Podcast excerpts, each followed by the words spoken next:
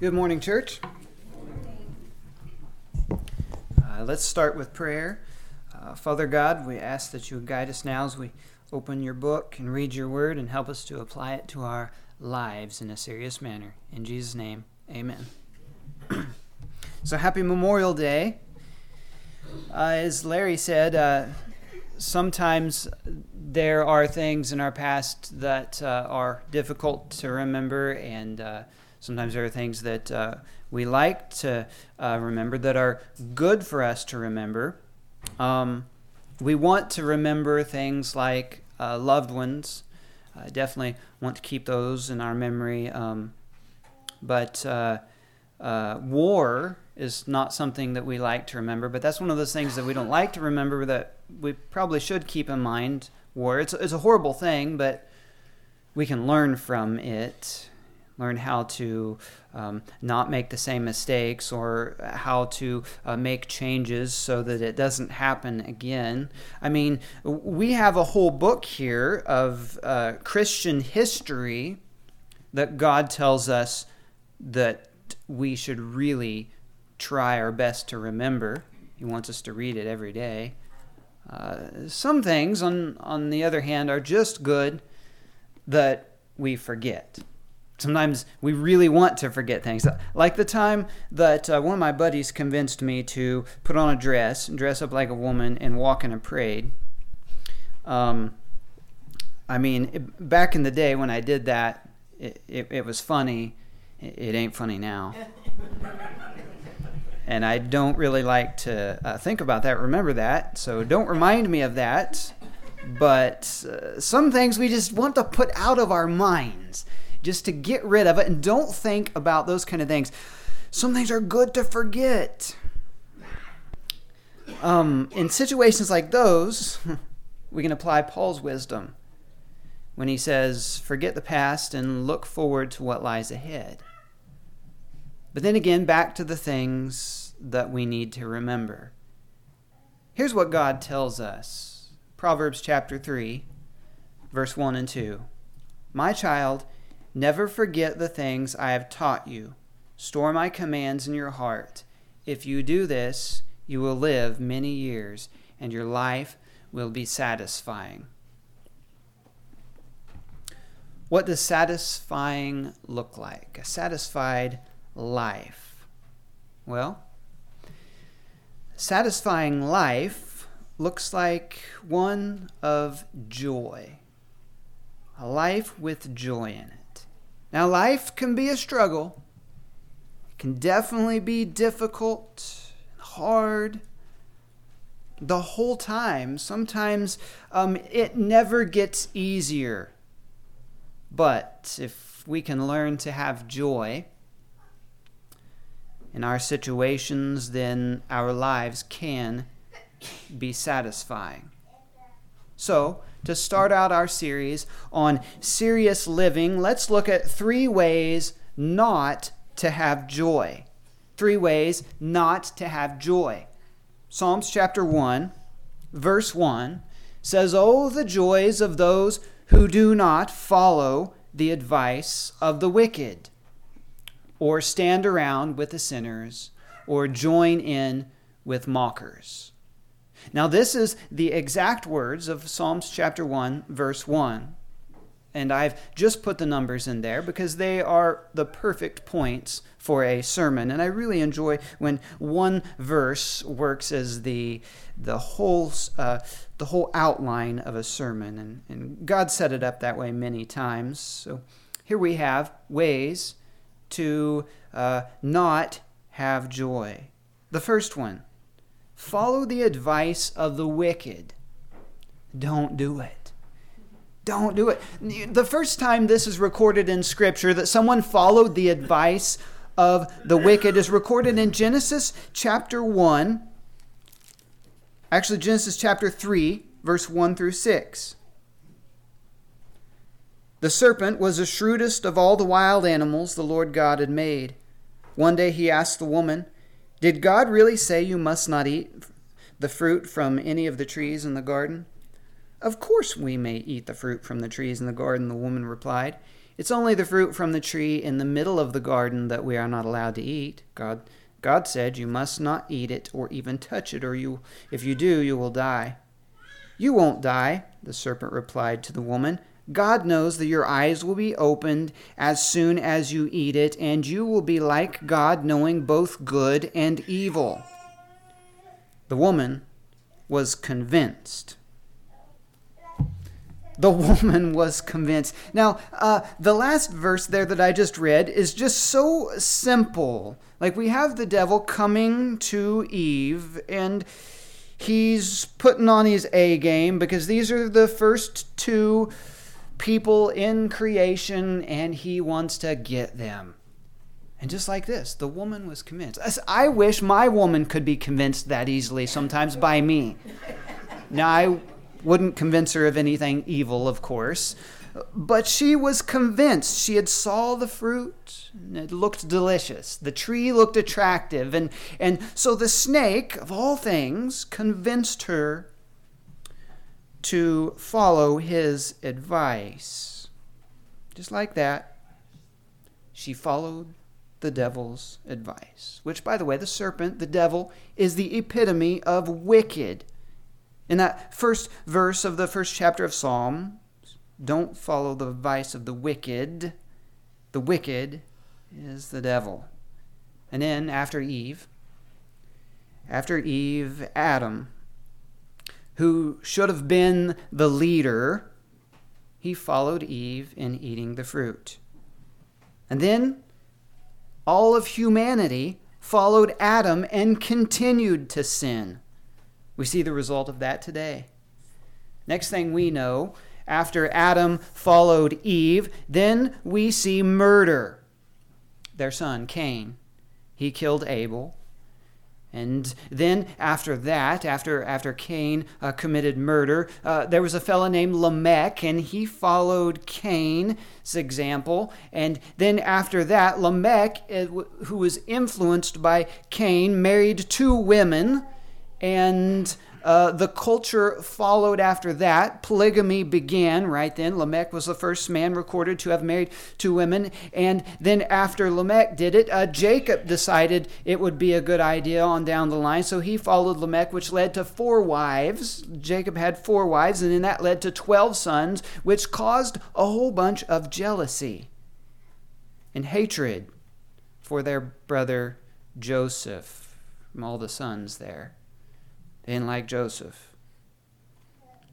And all this, the uh, murder, the polygamy, the jealousy, well, that caused division.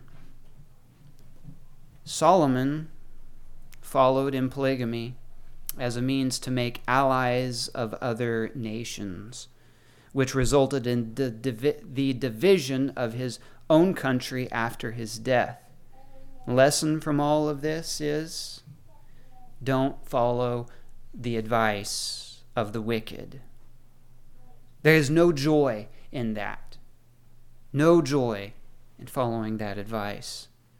Oh, you may not have asked the wicked for advice. Eve did not ask the snake for advice, he gave it on his own account.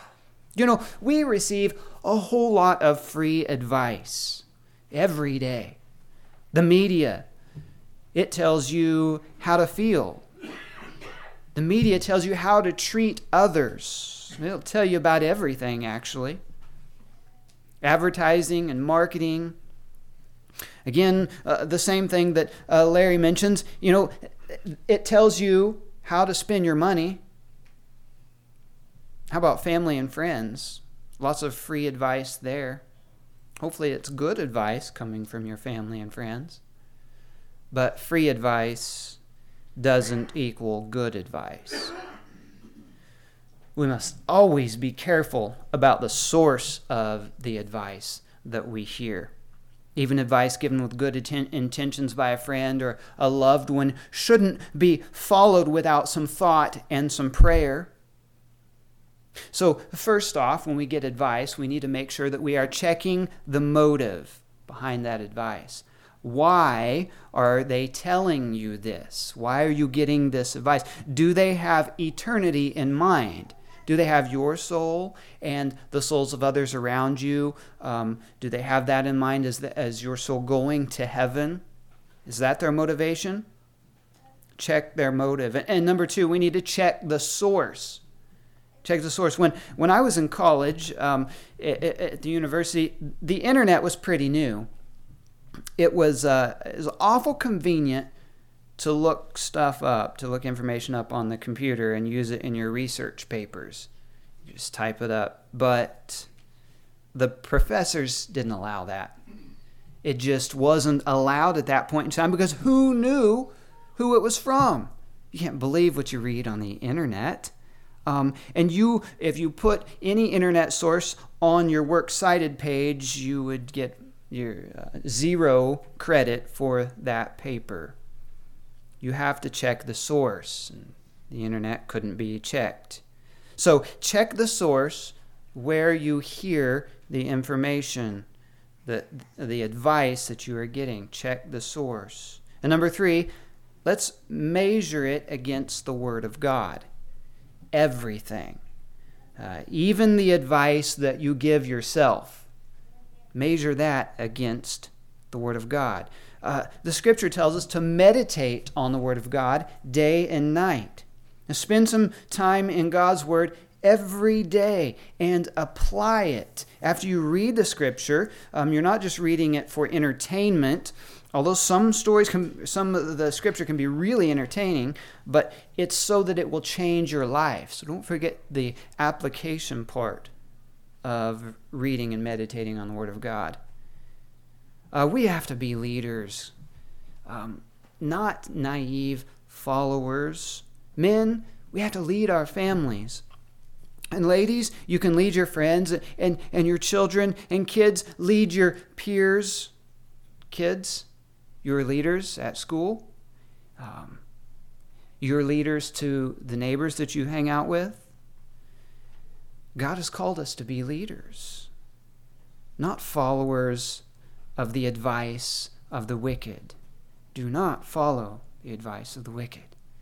Now, number two, uh, oh, the joys of those who do not stand around with sinners. Stand around with sinners. Jesus says, Come and follow me. Not stand around. He says, Come and follow me.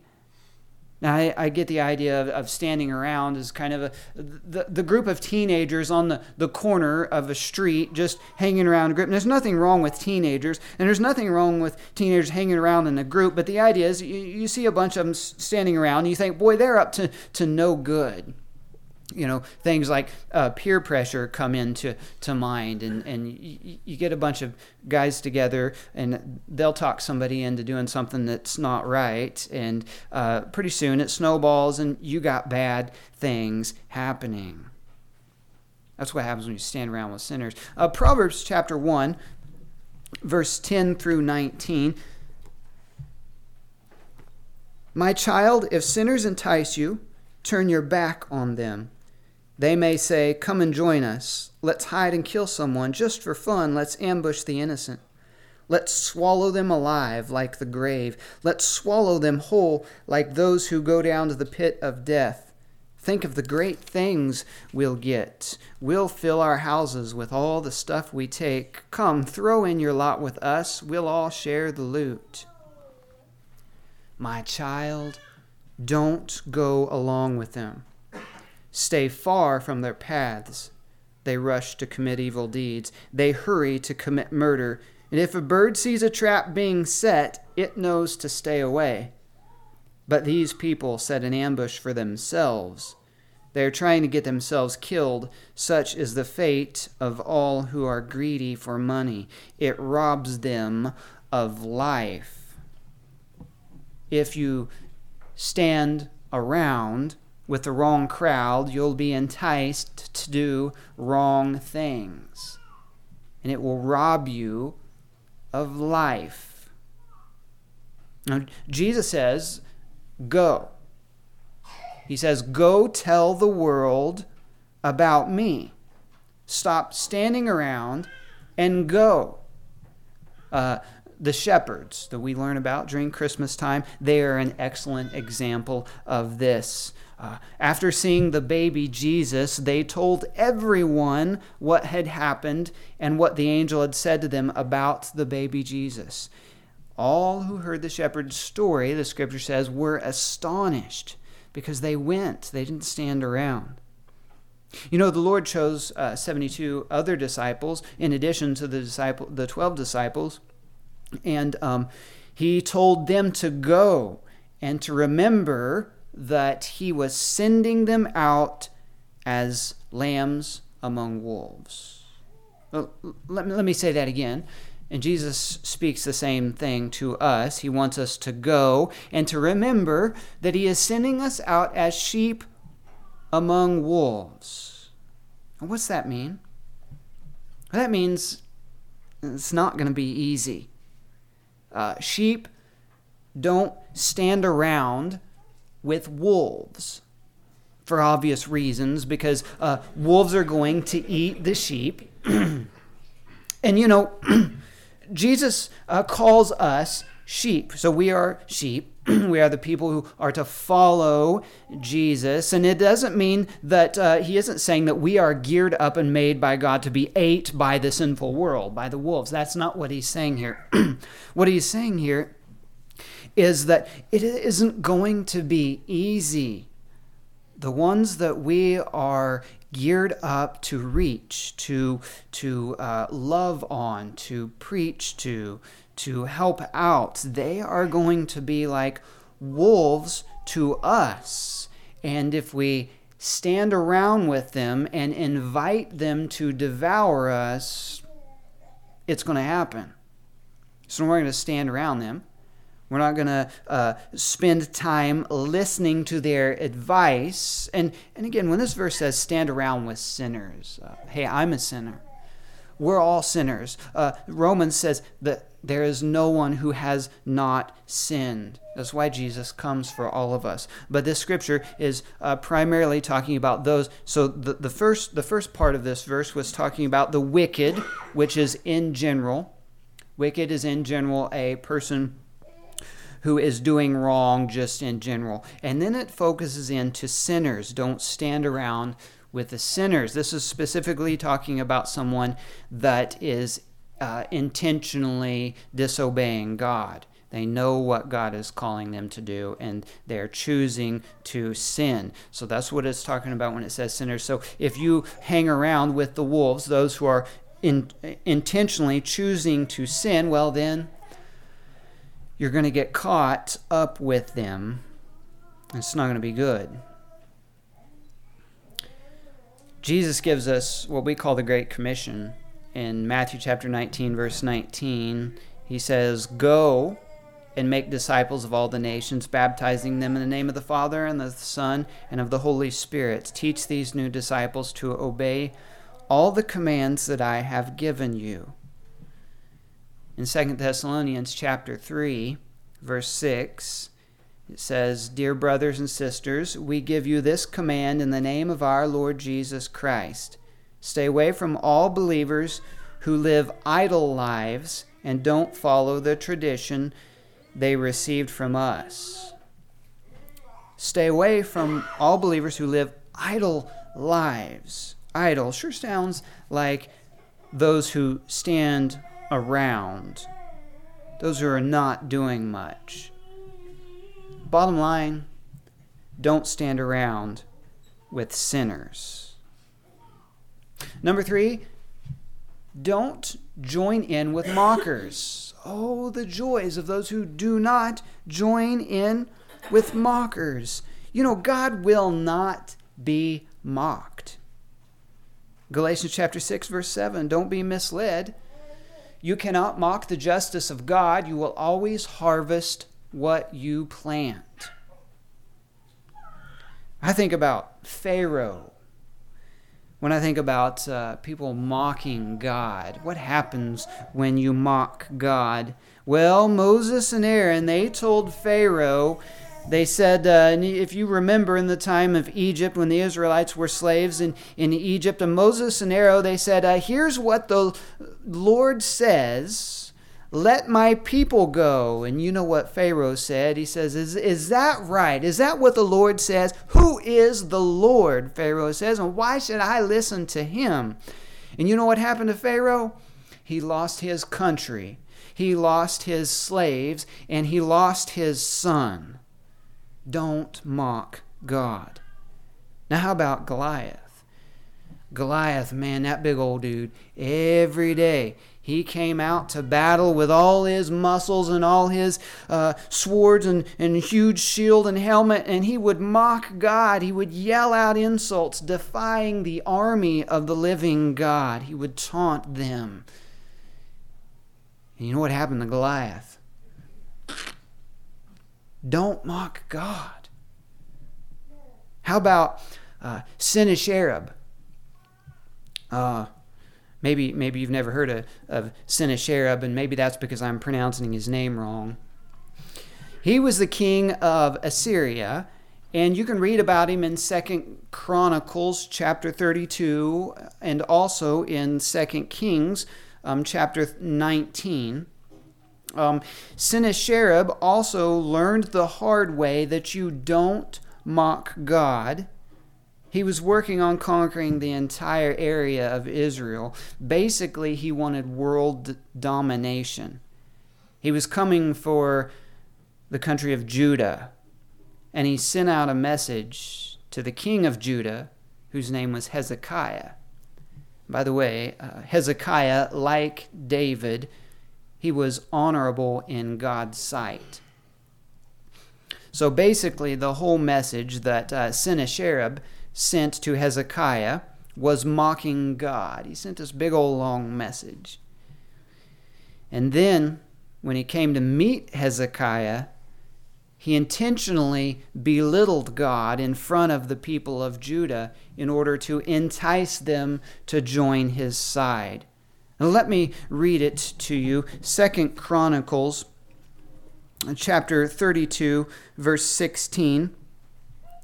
And Sennacherib's officers further mocked the Lord God and his servant Hezekiah, heaping insult upon insult.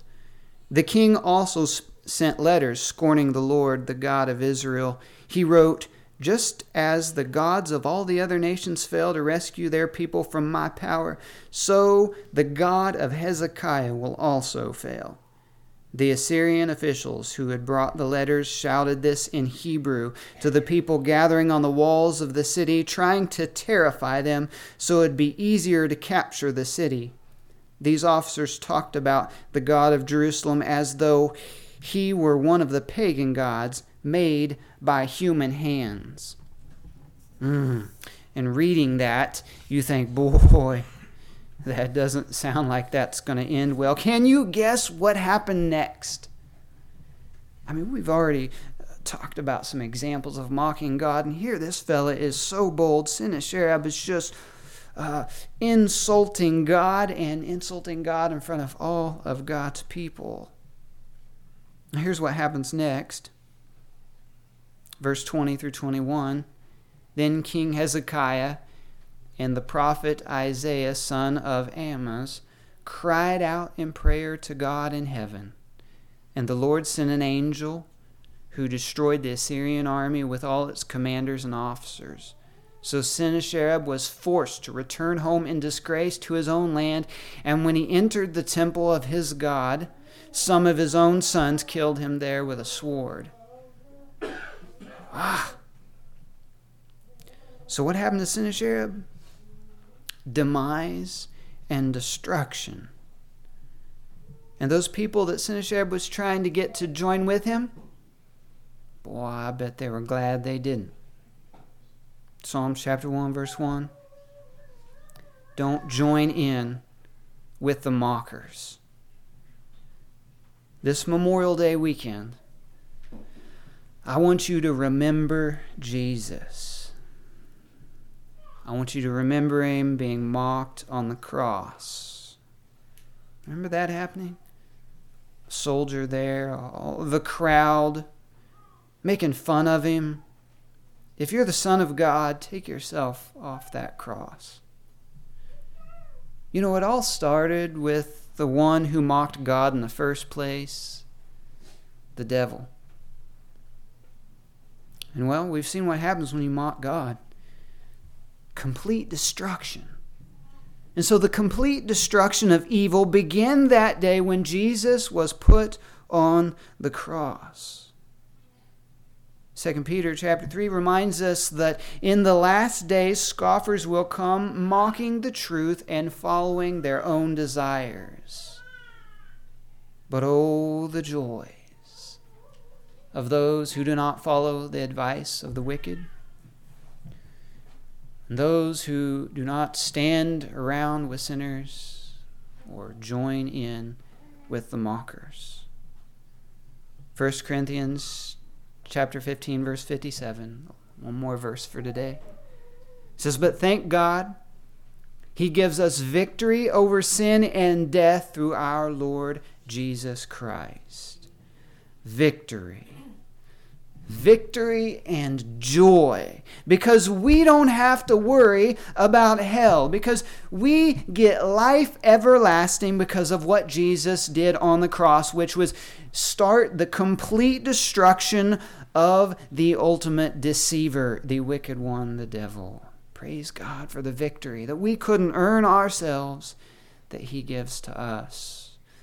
Oh, the joy for Moses and the Israelites when they were set free from Pharaoh because of God's hand.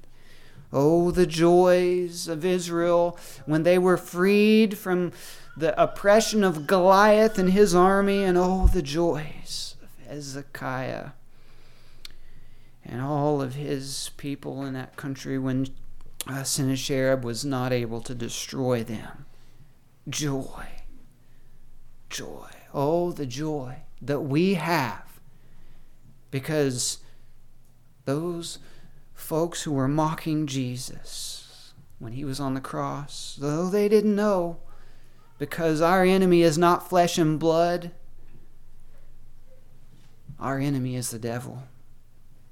Oh, the joy that he gives us. Jesus gives us victory over him that he has defeated forever. Folks, today, will you remember that?